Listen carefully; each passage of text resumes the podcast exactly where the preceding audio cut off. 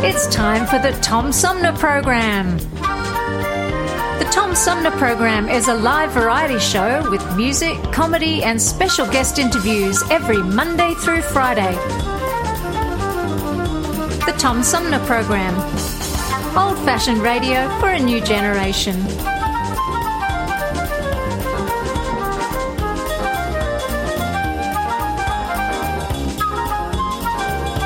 Our theme music is Fruit of the Louvre, provided by Flick composer producer Howard Eddy.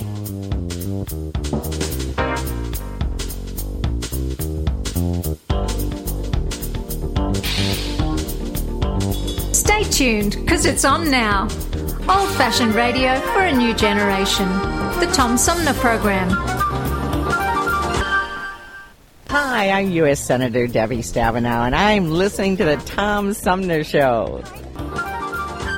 Hey, good morning, everybody. Welcome to the show. I'm Tom Sumner, and we've got uh, we've got a fun one uh, for you today. Getting things started. Oh, got a little short in my microphone.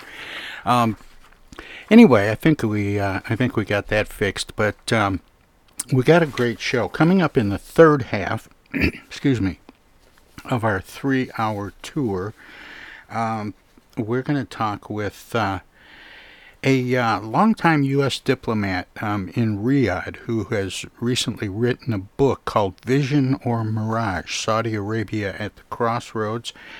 And um, that's uh, written by uh, David Rundell. And he'll uh, be joining me as I mentioned during the third half of our three hour tour, coming up in the middle, the second hour, we have um, this is uh, kind of interesting. Robert uh, Dilenschneider will be back again, but with a new book that uh, just came out called Nailing It. Interesting look at history, how history's awesome 20 somethings got it together.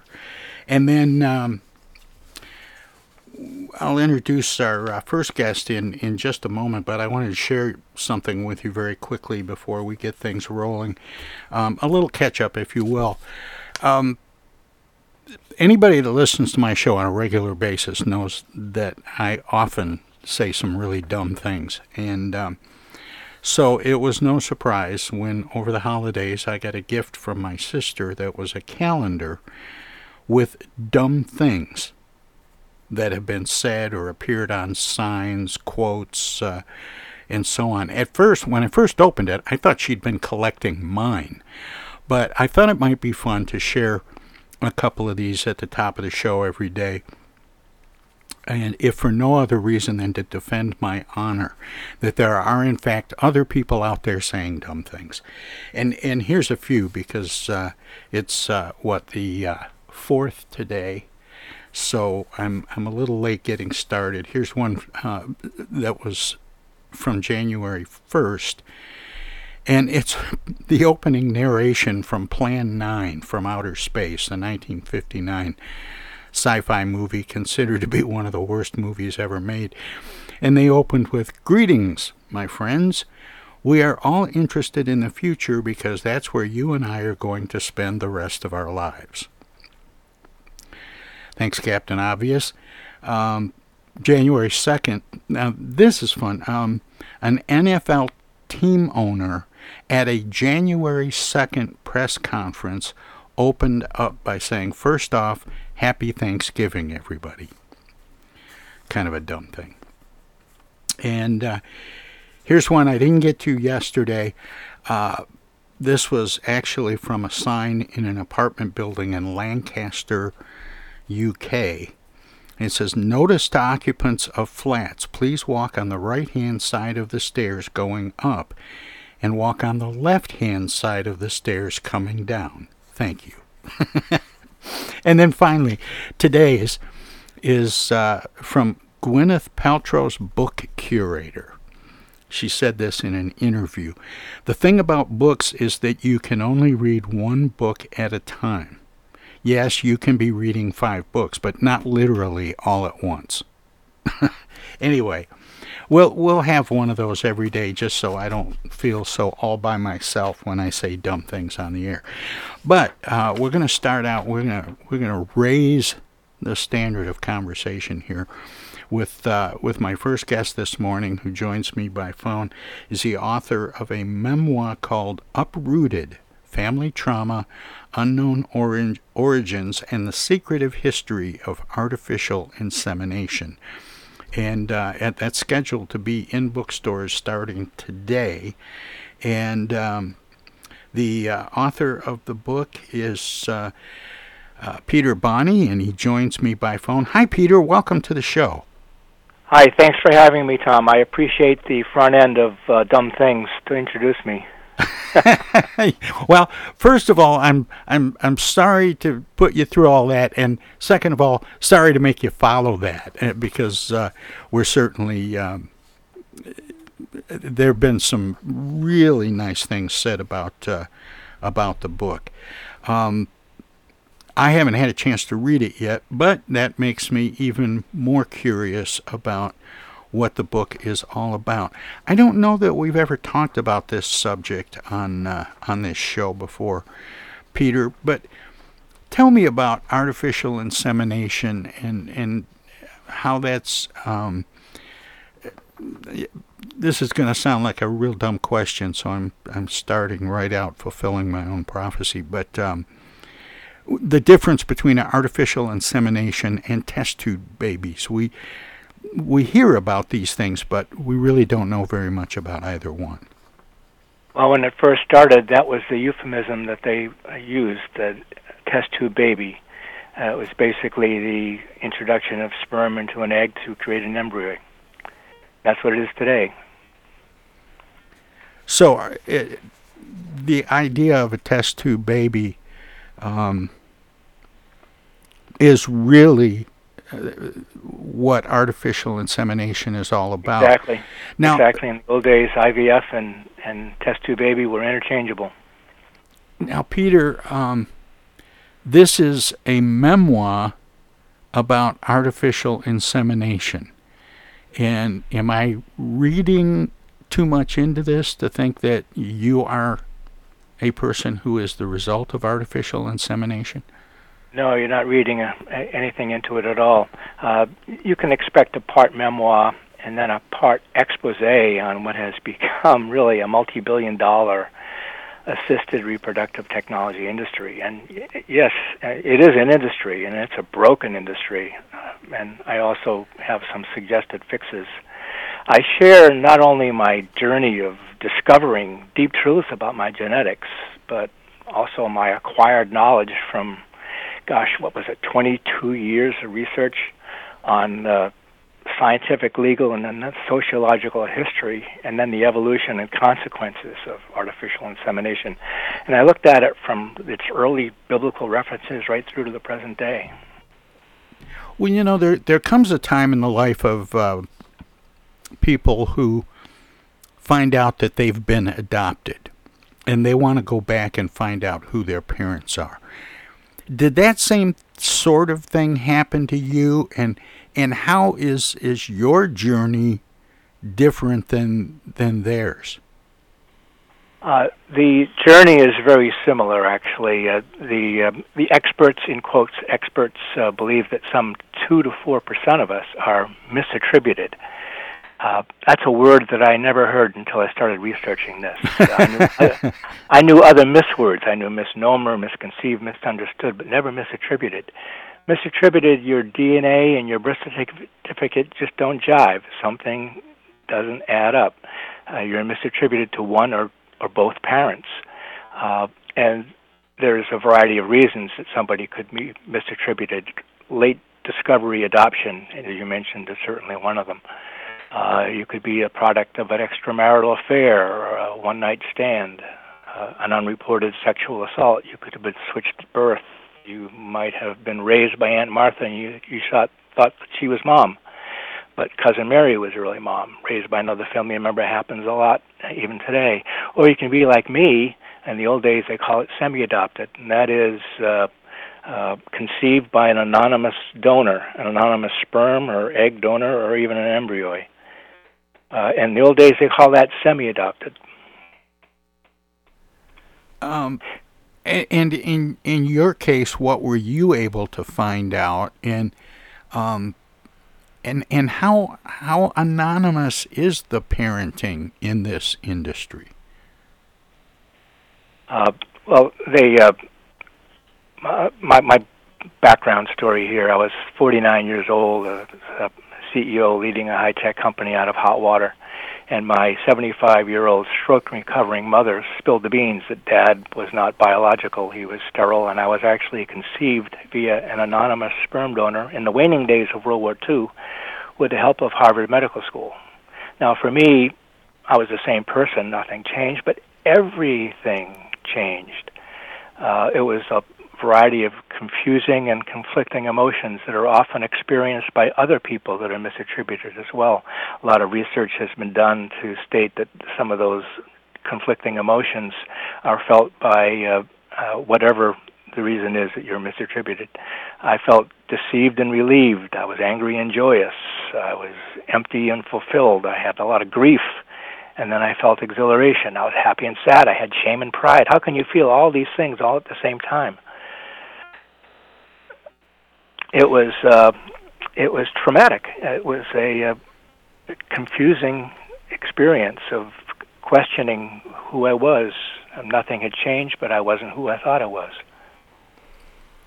Peter, in a, in a situation like that, um, you referred to an anonymous sperm donor. Do they remain anonymous, or are their records kept? Were you ever able to find out who contributed that part of your DNA? Uh, I did find out, but it took me 22 years of research and 21st century DNA technology to uh, to discover that. Really? Uh, the, uh, and there was no records kept. Uh, the doctors were uh, uh, encouraging no records. Uh, they swore the uh, secrecy on the uh, recipients, the parents, How were these donations collected? I mean, oh, there are this sperm is banks? prior to frozen sperm and sperm banks. It was a live fire exercise with a, uh, a donor volunteer, and sperm had a two-year life, two two-hour life uh, out of the body. So uh, logistical uh, issues were trying to uh, put live sperm into a live woman uh, while keeping anonymity. Now you said this was um, like just in the in the aftermath of World War II. How new was this technology? How in, how frequent were these procedures done? Uh, the first one was actually done uh, in a med school in 1884 under really? uh, under rather criminal circumstances. And that's one of the 10 top secrets of uh, assisted reproductive technology that I bring out in my book. Uh, probably the number four on the list. The first one was that artificial insemination was actually perfected uh, on the farm uh, by an exiled mad scientist who history has nicknamed Red Frankenstein. Uh, artificial insemination by a husband uh, was alleged in actually 1462 by a medieval king. And it was first documented by an 18th century physician of English royalty. But that very first artificial insemination by donor was a criminal act inside of a med school in 1884, Jefferson Hospital in Philadelphia. And church and state both drove artificial insemination by donor underground in a shroud of secrecy. Uh, and it emerged in the early 20th century, uh, actually with uh, a rather eugenics tone to its practice. Uh, by the mid 50s, frozen bull semen, if you can believe that, back on the farm, actually enabled today's wild west of gamete distribution frozen sperm banks, frozen egg banks, frozen embryos. And then 21st century science has really because it, it, all of the practices. And, and and that's because they developed a lot of this technology for animal husbandry. It started that way. Actually, started on the farm uh, with uh, plants, uh, and then uh, animal husbandry. how can a sheep be bred to uh, Peter, shed more wool, uh, a cow to uh, Peter, I, more milk, etc. Peter, I, I have to take a short break here, but I want to talk to you some more about this book and about artificial insemination. Uh, can you stick around for a few minutes? I sure can. Great. My guest is uh, Peter Boni. He is the author of Uprooted. It is uh, Family Trauma, Unknown Origins, and the Secretive History of Artificial Insemination. We're going to let our broadcast partners squeeze a few words in or do whatever they do when we go to break. If you're streaming us, at TomSumnerProgram.com, we have some messages as well. So don't touch that dial, don't click that mouse. We'll be right back. Hello out there, everybody. It's me, Tigger. T-I double G R. That spells Tigger. And don't forget to remember to listen to Tom Sumner program on account of because he's so bouncy.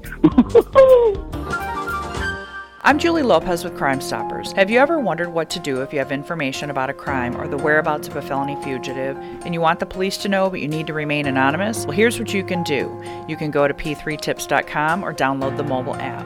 You can go to Crime Stoppers of Flint and Genesee County's Facebook page and click on the Leave an Anonymous Tip tab, or you can call 1 800 422 jail. All methods are anonymous, and if your help leads to a felony arrest, you may be eligible for a cash reward. Remember, your voice matters. Our lives have been turned upside down by COVID 19. When a vaccine becomes available, it's critical that all of us get it. What we do as individuals will impact everyone's health, including those who can't get the vaccine. We won't get through this unless everyone takes part. Now is the time to get up to date on all recommended vaccines for both kids and adults. Experts say it's more important than ever for everyone to get their flu vaccine this year. And if you're older, you should get both the flu and pneumonia vaccines, since both illnesses can make COVID 19 even worse. Vaccines are available at a lot of convenient places, so be an example for friends and loved ones and encourage them to get vaccinated too. We all want to reunite, travel, and get back to school and work, but that means we all need to get on board. This is the time to do what's right for each other. Get vaccinated. It's our best shot. Hey, this is Tom from the Tom Sumner Program. Catch me and a gaggle of great guests weekdays on Our Voices Radio, WFOVLP 92.1 FM. You never know who might drop by. Joe By from the Blue Hawaiian. Dan Serling. Congressman Dan Kildee. Alexander Zonjic. Actor, comedian Joe Napodi. Woodrow Stanley. U.S. Senator Debbie Stabenow. State Senator Jim Ananich. Comedian Brian McCree. The unknown comic. Mark Farner. And Tom, I want you to know Tom's my friend. You you've always got great questions, and you know the material, and you, and you care about it, and it's uh, it's that's impressive. Nice to be with you, Tom. And I admire you for reading all of that. I haven't read the whole thing. I've got willing to admit that. Hey, Tom, this is my favorite interview always. You you, it's like having coffee at the kitchen table with you. Tune in Monday through Friday from 9 to 12 right here on 92.1 of a kind, and check out our website at tomsumnerprogram.com. Discoveries. They happen when we least expect them, in places we thought we knew. And discoveries have a way of teaching us a little more about ourselves along the way. Welcome to Flint and Genesee County, where up north meets down south. Home to Michigan's largest county park system and a vibrant culture. A place filled with discoveries we've yet to make. Throughout acres of beautiful lakes, wetlands, and woods, and in the diverse city beyond. Where the uplifting melodies of gospel choirs fill the air, where the work of renowned artists color the galleries and museums, where the fresh fruits and vegetables at the downtown farmers market awaken our senses, and where the cultural center and planetarium broaden our view of the world. Let's spend a few days enjoying the wonders of Flint and Genesee County, where the joy of discovery is pure Michigan. Your trip begins at Michigan.org. Hi. I'm State Representative Sarah Anthony. Our community and communities across the country are seeing a rise in gun violence. Firearm injuries are one of the leading causes of death among children. Parents, it is your responsibility to know where your firearm is at all times. First, lock your gun away somewhere safe. Also, make sure that it is disassembled and unloaded. It's up to us to prevent gun violence in our community. This is Congressman Dan Kildee, and you're listening to the Tom Sumner Program. Hey, welcome back, everybody. We continue our conversation this hour about artificial insemination with the author of a memoir on the subject called Uprooted Family Trauma Unknown Origins and the Secret History of Artificial Insemination, written by uh, my guest this morning, Peter Boni, who joins me by phone. Hi, Peter. Welcome back. Thanks for sticking around, and sorry to make you sit through all that. Not a problem. Um, Peter, we were uh, just talking about the the process and, and your backstory, what you went through um, in the last segment um, about finding out that you were born as the result of artificial insemination. That uh, um, your your mother's husband, who would have been your father or was your father as you were growing up, was um, infertile, and so they went to what you refer to as um, uh, what was the phrase you used, Peter? Um, she went to a fertility clinic. Yeah, for for um, what what was the phrase? Something assistance. Um, assisted reproductive assist, technology. That's what it was, and and I was trying to think of that uh, that phrase. Um, this is kind of a new subject to me, and and and I find it fascinating. We've had lots of people who've gone back to find out who their birth parents were uh, after finding out they were adopted. But this is the first time we've uh, addressed this this issue, um, and and I suspect that there's a reason for that. That there aren't a lot of people talking about it, and there probably aren't a lot of things written about it. How did you? How were you able to put together this book in in terms of uh, research? Well, uh, in the old days, uh, in, in 1995, when I discovered this, uh, Tom, uh, I found no records or anything. My mother gave me a couple of hints: the name of the doctor, the location of the clinic, uh, and the affiliation with Harvard Medical School. Uh, but I really didn't find anything about the clinic or the doctor, or, or, or uh, but I did discover Harvard Medical School's uh, library of history, uh, the medical history. So I spent a good deal of time deep diving into the whole history of assisted reproductive technology. That was somewhat therapeutic for me since I couldn't find the uh, specific source of my seed. Uh, I just researched and used the old gumshoe methods. This was three years before the foundation of Google. Uh, the internet was in its infancy, and uh, it was another 12 years before 21st century DNA technology through 23andMe was actually available. So I did a huge deep dive of uh, research in the absence of finding my genetic origin or genetic health history or, or, any, or any siblings this um I I can't help thinking, Peter, if if I were in your shoes, I I I couldn't I couldn't avoid making the observation that a lot of people have gone to Harvard, but how many people have come from Harvard?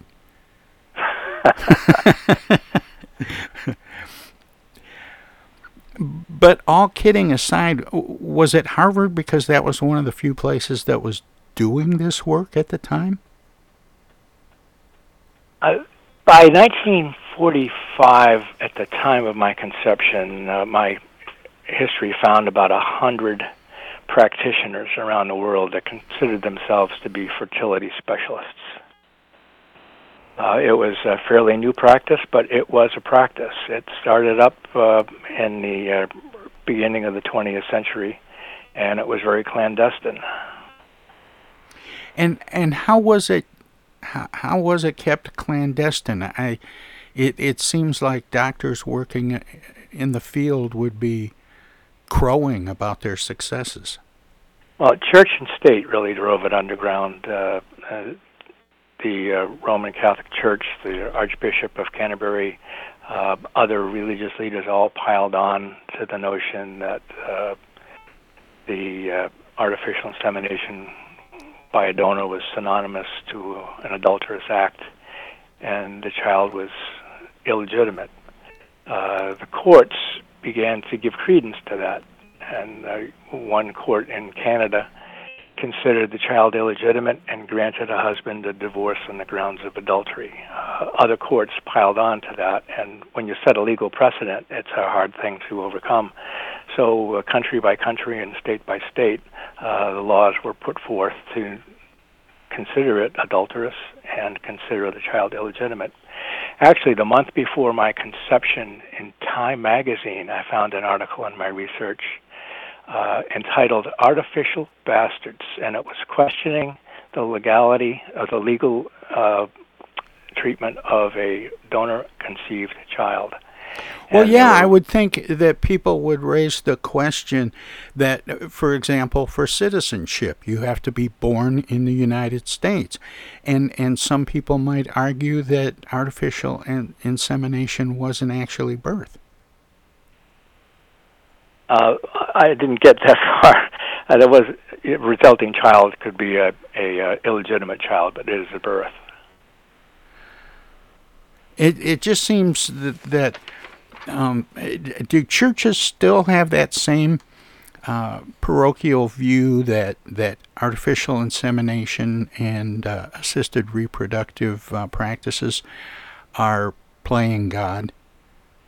Well, the sociology has begun to catch up with uh, the science, and uh, certainly religious leaders have not uh, taken hold of the sociological changes. They still consider it uh, unethical, if you will. I have no issue with the uh, fertility practitioners that are trying to use science to enable people that want a family to have a family.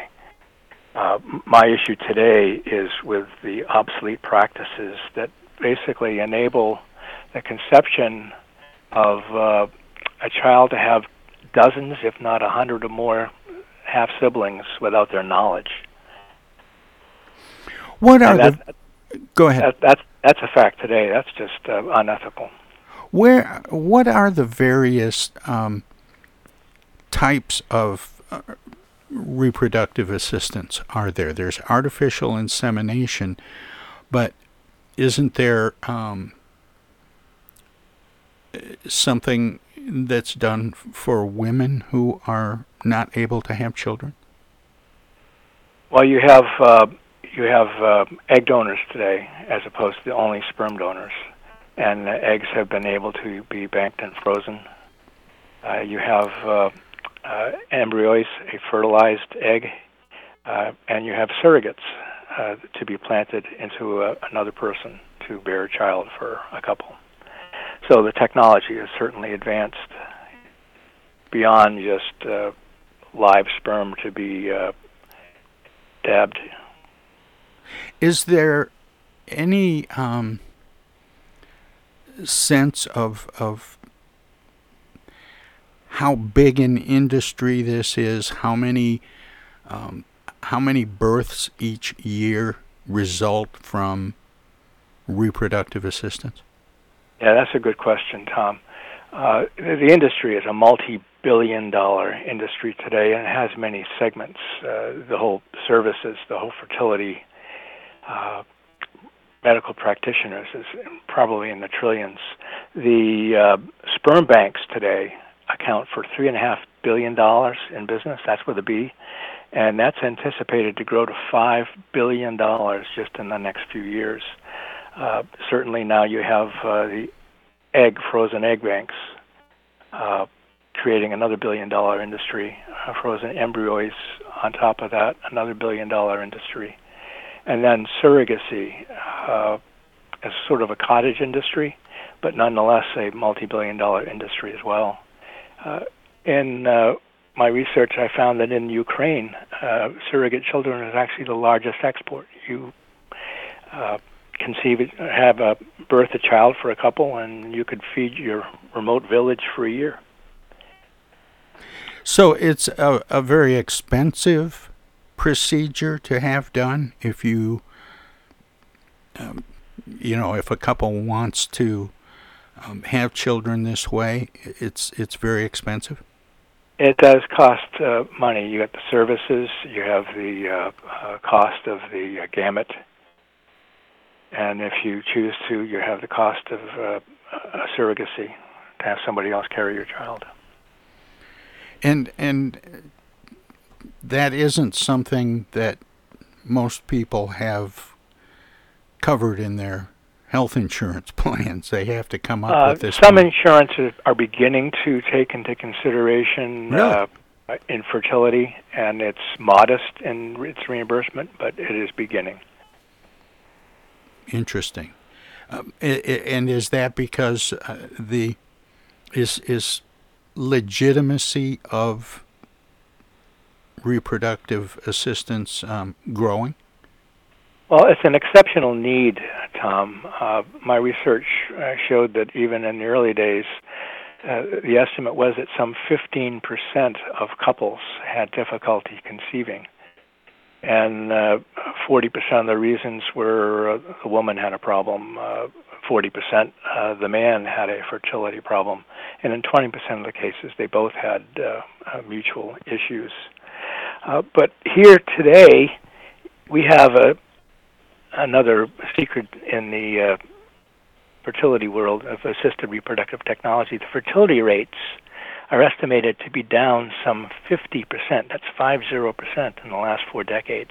Really? While the while the population of donor conceived people is now up 50%, 50, uh, just in the last decade. So the last survey that was done was in 2010, where they estimated about a million people to be donor conceived, uh, and the other estimate was that 30 to 60,000 uh, people per year were being uh, born as a result of artificial insemination by donor. So if I just take the midpoint of that over the last decade and add it to the million survey of 2010, I come up with a million five, or a 50% increase in the last decade. So fertility rates down 50, donor conception up 50. Is is there a direct correlation there, or does the math work that way? Well, I think there is a direct correlation as well when it comes to fertility problems. Uh, the anticipation is that some environmental issues have created infertility over the years, and certainly we have uh, examples of people just waiting longer uh, to uh, conceive a family, or to raise a family, and sometimes that clock ticks and they waited a little too long. Is race or ethnicity a factor in these procedures? Well, if they're a factor in the procedure, it's only a factor of what can you afford. It's more socioeconomic. Um, what what I meant by that is, um, is is there are there efforts made uh, by design to not mix races in the process of doing these procedures? Uh, I can't speak to that. I know uh, I know circumstances where uh, uh, a biracial couple uh, are infertile and they're trying to have a biracial child. Uh, so I, I just can't speak to that. I, I just wondered if that was, um, you know, something that was. Well, it, it sounds like it is something that, that is considered and talked about on a case by case basis. Well, you know these uh, these banks now operate like uh, Harrods or uh, Macy's or Nordstrom's. They have uh, they they have uh, cataloging uh, by uh, uh, appearance, uh, hair color, uh, skin, uh, ethnicity, uh, education. Uh, and it's the old 80-20 rule is my uh, my uh, belief. Uh, you have 80% of the inventory uh, purchased by uh, 20% of the, or the other way around, 20% of the inventory purchased by 80% of the people. And uh, you go to a store and the most popular things meat, bread, uh, eggs, dairy, what have you, and then the other inventory purchased by uh,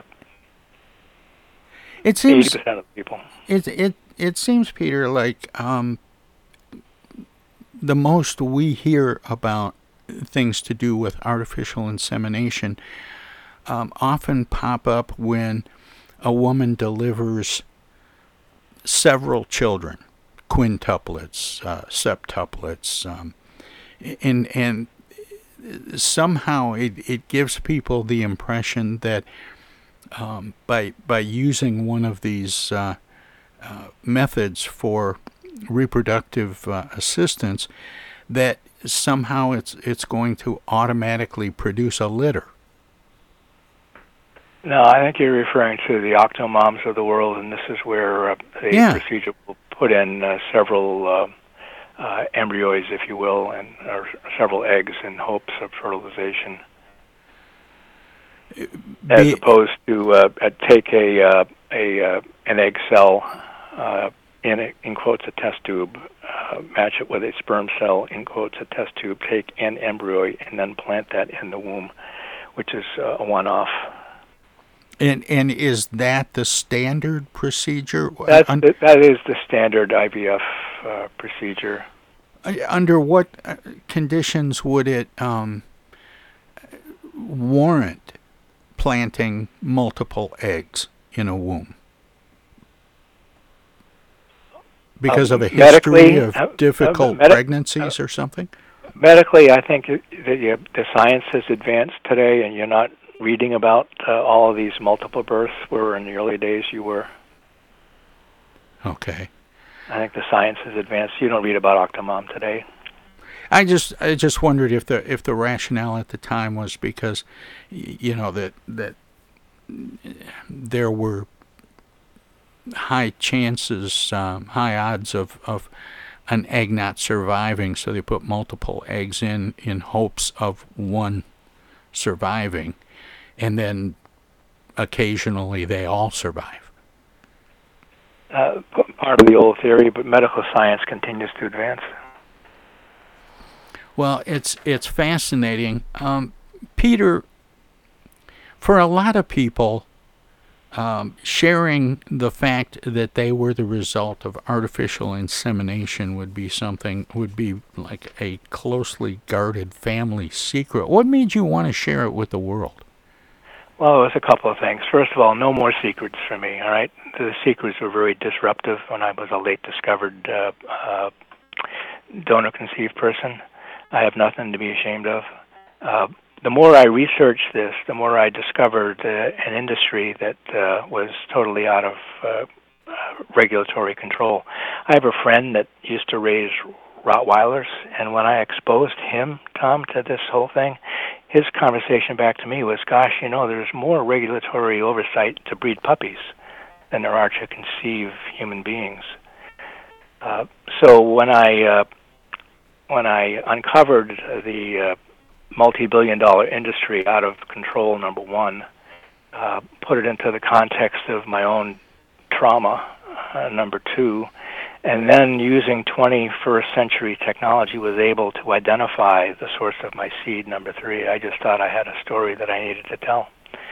Uh, my goals for this book are uh, uh, several, but really I hope to impact the legislative agenda here to uh, put some uh, regulatory oversight into this industry to disable to disable the conception of a hundred or more siblings from the single donor without the knowledge of uh, any of that any of the uh, siblings. And does that happen intentionally, or is that just a harmful side effect of there not being regulation? Well, if there's no regulation, then it is intentional. There are other countries that do, do have regulation. Ah. Uh, we have uh, a, uh, a trade association that has certain guidelines. Uh, it's not law; it's a guideline, and even the guidelines are out of whack. Let me give you an example. A, a guideline is that uh, we should restrict the conception to be uh, uh, 25 per 800,000 population for a single donor. Well, let, let's look at that. Uh, and, and some sperm banks or egg banks say that they follow that. That means that if I lived in Sacramento, I'd have two dozen siblings. If I were in metropolitan Boston, I'd have 125 siblings. If I were in a more populated place, New York City, Los Angeles, for instance, I'd have 250 siblings by following that guideline. Now, that doesn't prevent a, a donor from going to another bank, or a third bank, or a fourth bank. So, uh, if I have my seed in four banks and they're following that guideline, and I'm in New York City, I could have a thousand siblings. Do the math. It's it's that's amazing. Um, Peter, we're getting close to the end of our time, and I always want to give guests an opportunity to let listeners know where they can find out more about you and your work, past, present, and uh, and future on this uh, on this subject. Um, certainly, the book is a great place to start. The book is called Uprooted Family Trauma Unknown Origins and the Secretive History of Artificial Insemination by Peter Boni. Um, Peter, uh, where can people find out more? Do you have a website? Yeah, thanks for the question, Tom. I do have a website. It's www.peterjboni.com, and you'll find uh, the uh, description of the book, uh, links on purchase of the book, uh, my bio and uh, my consulting practice, and also a second book, uh, my first book that I wrote uh, on that website. And and what's next, Peter? Do you have another uh, another book in the works? Or are you getting the bug? Uh, well, my uh, my objective now is to use this book as a platform to uh, impact the practice of uh, assisted reproductive technology positively as opposed to restricted at all. I'm just trying to uh, make make a difference here and speak to the well-being and uh, of, of all misattributed people that uh, go through the trauma of identity that I went through through this late discovery. Well, it's it's fascinating, and it goes on in bigger numbers than any of us would imagine um, until getting a chance to read your book and learn about uh, your experience and about the subject in general. Peter, thanks so much for spending this time with me and keep up the good work. I appreciate the opportunity to speak to you, Tom. Thanks. All right. Take care. That was uh, Peter Boni. The uh, memoir, once again, is called Uprooted Family Trauma Unknown Origins and the Secret Secretive History of artificial insemination. Coming up tomorrow on the show, we're going to have, uh, well, tomorrow's Wednesday, so it'll be Armchair Politics, the first one of the new year.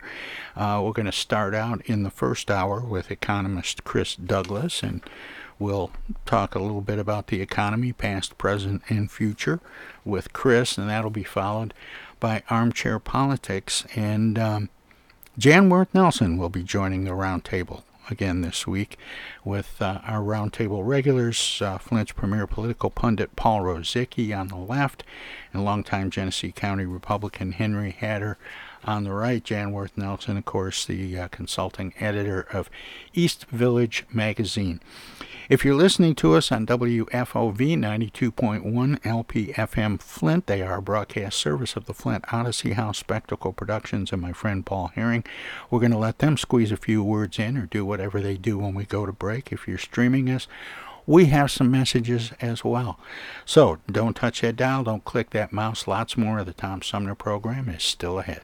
Hi, this is Joe By from the Blue Lions, and you're listening to the Tom Sumner program. Right now, the COVID 19 vaccines are available to millions of Americans, and soon they will be available to everyone. This vaccine means hope. It will protect you and those you love from this dangerous and deadly disease. I want to go back to work and I want to be able to move around. To visit with Michelle's mom, to hug her and see her on her birthday. You know, I'm really looking forward to is going to opening day in Texas Ranger Stadium with a full stadium. We've lost enough people and we've suffered enough damage. In order to get rid of this pandemic, it's important for our fellow citizens to get vaccinated. I'm getting vaccinated because we want this pandemic to end as soon as possible. So we urge you to get vaccinated when it's available to you. So roll up your sleeve and do your part. This is our shot. Now it's up to you.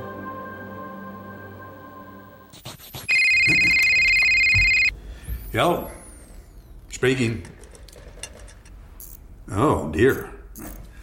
Honey, our car warranty is expiring again. So soon? It hmm. just expired last week. You don't even own a car! Not now, Dana. Your father's on the phone. Hey! Mom and Dad, you're being scammed. It's a robocall. Scammers are using new technology and clever tactics to make more and more calls that look legitimate but are hard to trace. They can make it look like they're calling from any number, even from numbers of people you know. My robocall crackdown team is working with state and federal partners to stop the robocalls for good, but I need your guys' help. Don't trust your caller ID. Verify you're really talking to the person whose number appears when your phone rings. If you accidentally answer a robocall, hang up right away. Engaging in conversation will only lead to more calls. Use a call blocking app on your cell phone that stops robocalls before they interrupt your day. And if you do get a robocall, file a complaint with my office online at mi.gov slash robocalls.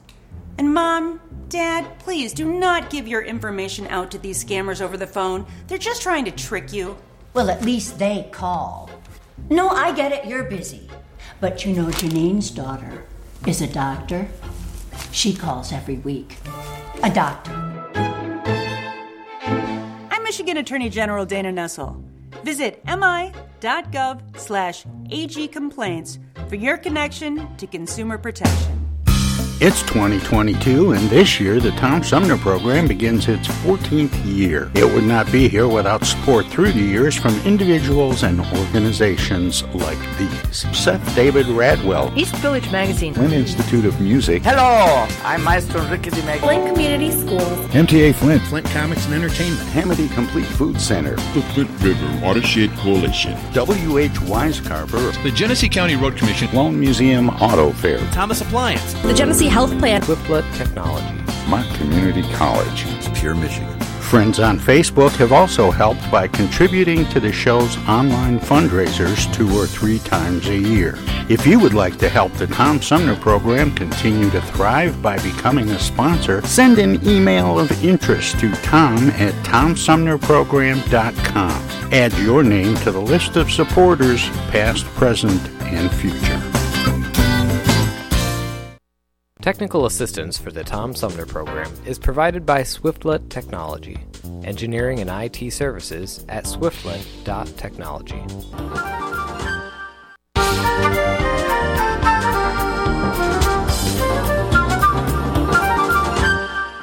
Hey, this is First Ward City Councilman Eric Mays, and you're listening to the Tom Sumner program.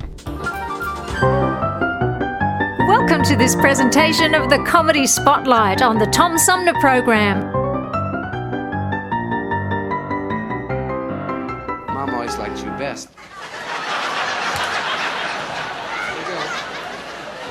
My mom always liked my brother best, and she never liked me. Mom and you, do and mom. te- why do you keep telling me Mom always likes you best? Because she Every time you get mad, you say Mom always liked you best. Oh yeah. Well, mom always liked you best, You and, you always picked on me. You and mom, you, my mom and my brother get together and say we don't like you because mom liked you best, You and she never liked me. Wait a minute. Do you know why she liked me best? She, oh, Would you like to know why she liked me best? Sure, she liked me best. Why not?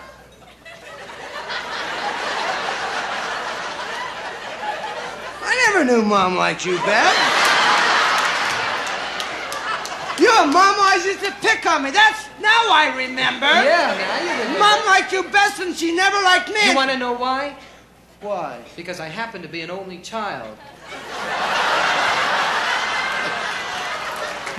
Touchy, touchy. Touche. Touche. This just isn't your night, Tommy. Your mom gave you a dog. My mom gave my brother a dog, and I didn't get to have a dog in more Everybody had dogs. I didn't have a dog. You got to have a dog in more than anything in the whole world. I wanted to have a dog of my own. I asked my mom. I said, "Mom, I want to, I want to have a dog like my brother Dickie Smothers." You remember me? I'm Tommy Smothers. And I never got to All have right, a is- dog, I- and you wouldn't let me play I- with your dog or anything. I remember when I was 10 years old, I said, oh, if I could only have a dog. My brother had a dog, and I couldn't. I didn't get to play with your dog, and Why you, you would always tell mom when I play with your dog, "Hey, Tommy's playing with my dog." You remember Tommy, the kid you don't like so much? but I didn't get to play with a dog, and I didn't have a dog. Hold it a minute. Before we go any further, you you know you had your own pet already. Crummy chicken. Well, you wanted it. It's no fun playing with a chicken. They don't bark good. You wanted it. You I didn't want that You wanted to sell the eggs. It was a rooster. And every Saturday, my brother, they would, all the all of his friends, they get on their, they all get up their dogs and they get their bicycles. And they,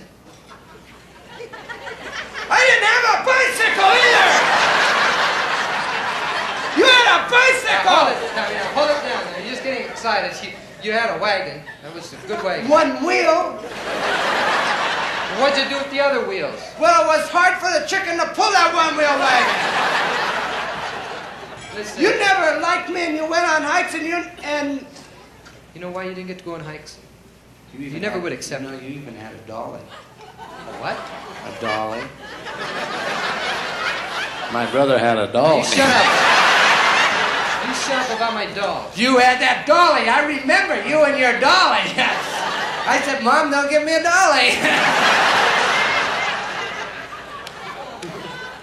I, I was always, I always liked my brother. Mom says, always like your brother. And I like my brother. We used to hang around and do things together. Every about once every three or four months, he'd say, "Come on, Tom, let's go smoke some Crayolas."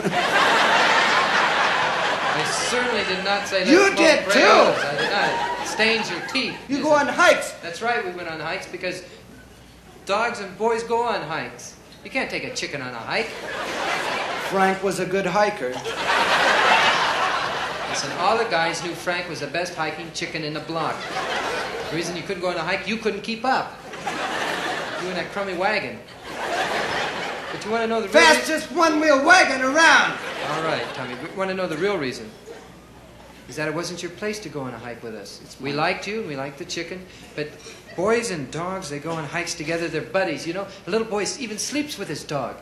You've never realized the place for a boy and his chicken. Chicken coop. You should have kept that crummy chicken in that chicken coop, Tom, and away from my dog.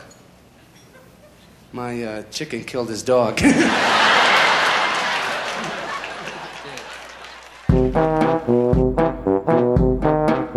was another comedy spotlight on the Tom Sumner program.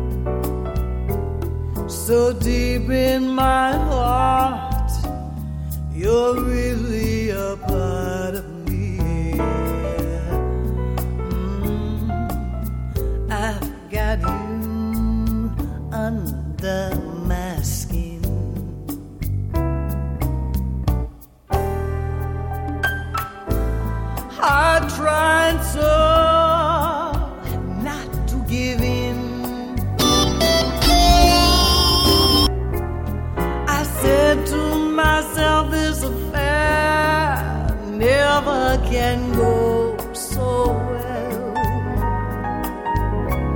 So why should I try to resist when, darling, I know so well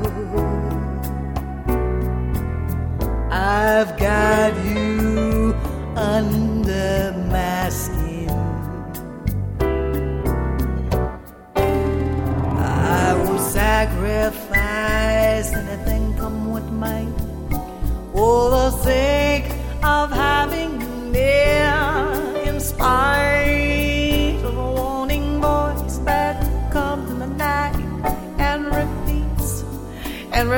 in my ear. Don't you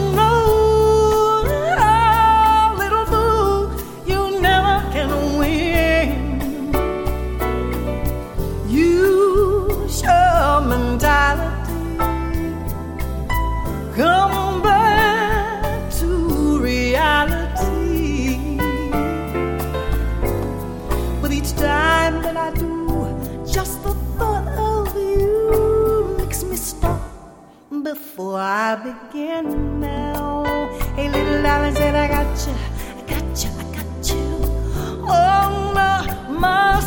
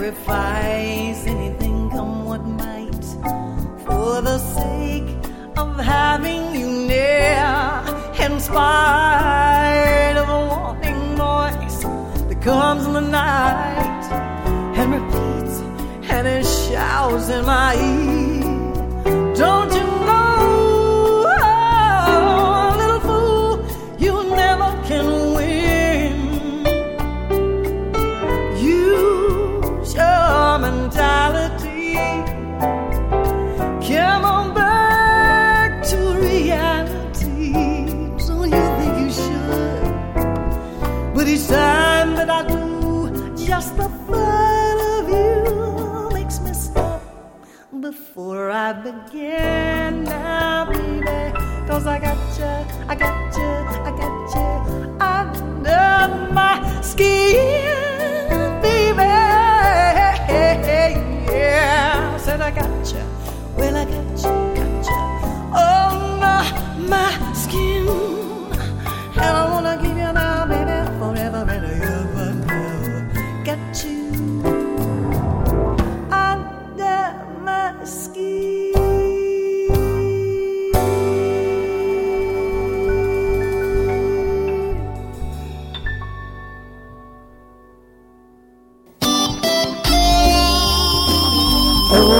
Old radio for a new generation. The Tom Sumner Program.com. The Tom Sumner Program.com. The Tom Sumner Program.com.